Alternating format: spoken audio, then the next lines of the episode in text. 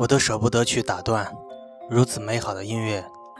日本电影《被嫌弃的松子的一生》，一部满是鲜花、星光、草地、旋转木马的电影，会美好的近乎残酷，残酷到令人心碎，心碎到泪流满面。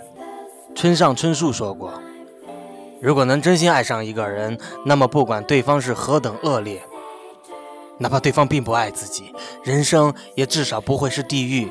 就算多少有点暗淡，但真的是这样吗？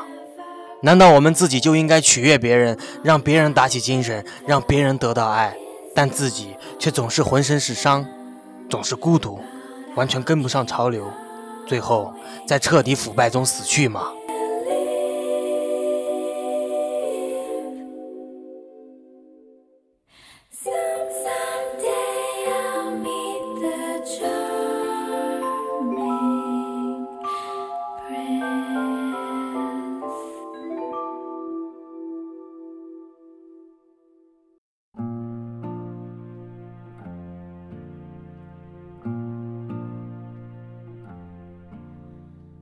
在电影里，松子一次又一次地问：“为什么？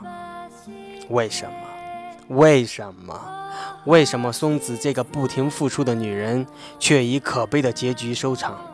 松子，让我来告诉你吧，因为你无限制地将就别人，本身就是一种堕落，一种原罪，必将走向毁灭。你为了跟心爱的人在一起，决绝地吃药自尽，深深地感动了我。